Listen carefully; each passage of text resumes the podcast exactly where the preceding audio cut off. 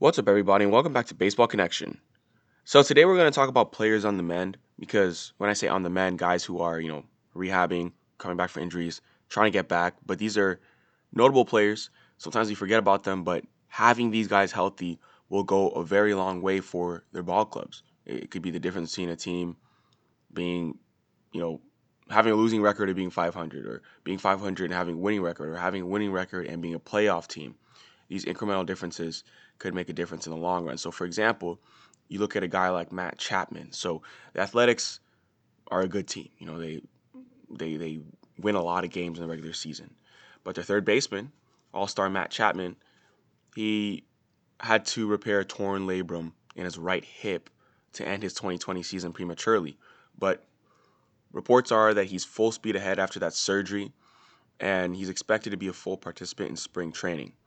So Scott Boras is his agent, and Boras indicated this week that Chapman would likely be ready for spring training.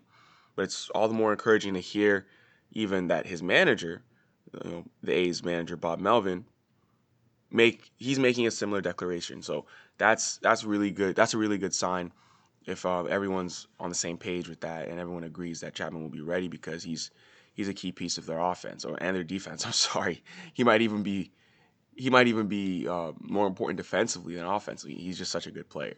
But I mean, he hit 10 homers and 152 play appearances this past season, but he was clearly dogged by the injury as you could see with that career worst 35.5% strikeout rate, up from 21.9 the year before. So once he's healthy, he'll be back ready to go as one of the best players in the game. And uh, Cody Bellinger, you know, his rehab from last month's shoulder surgery is ahead of schedule. And Dave Roberts said on a Zoom call with reporters on Thursday that, you know, right now that Bellinger is ahead. At the time Bellinger got the surgery, it was reported he need 10 weeks to recover. But you know, who knows? He could be he could be even ahead of that. But he's most likely gonna be ready for spring training. That's what that's what um it looks like.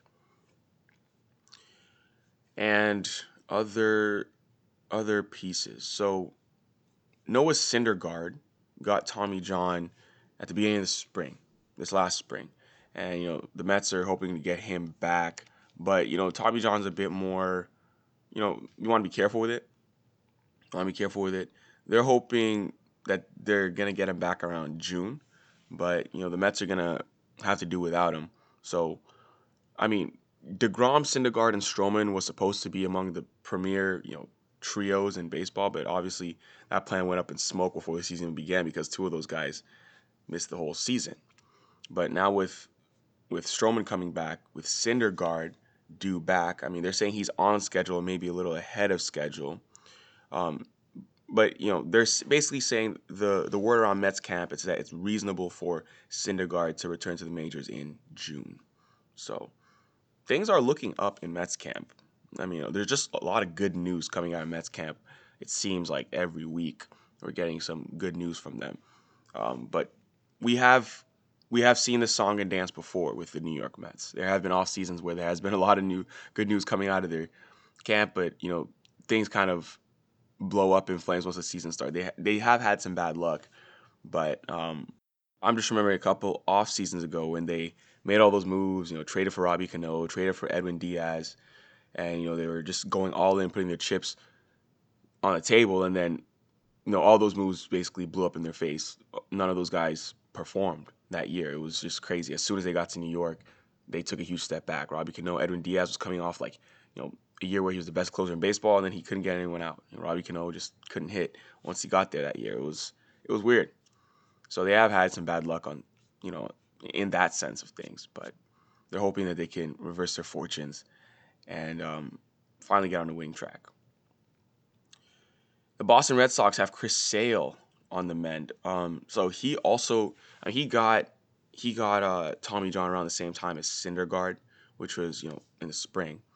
But you know in a, in a similar timeline, they're not going to expect him to be ready for the start of the season, but they're hoping that they can have him sometime during the summer, which would give the Red Sox a much better rotation than what they had this past year, which would give them a trio of Chris Sale, Eduardo Rodriguez, and Nathan Eovaldi.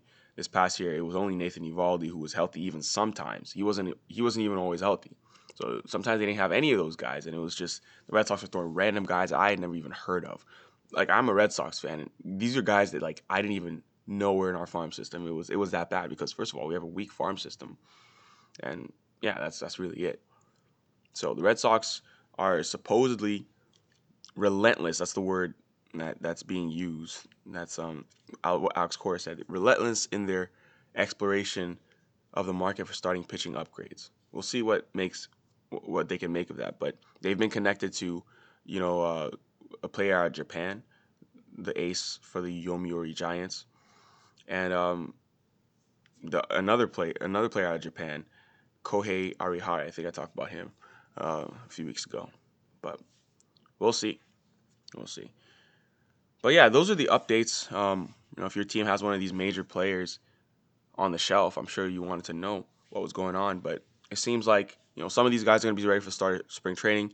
The guys who got Tommy John aren't expected back until around June, you know, when the summer begins. So that's going to be that. That's going to do it for today. If you enjoyed this, please share it with someone who would be interested, and we'll see you next time on Baseball Connection.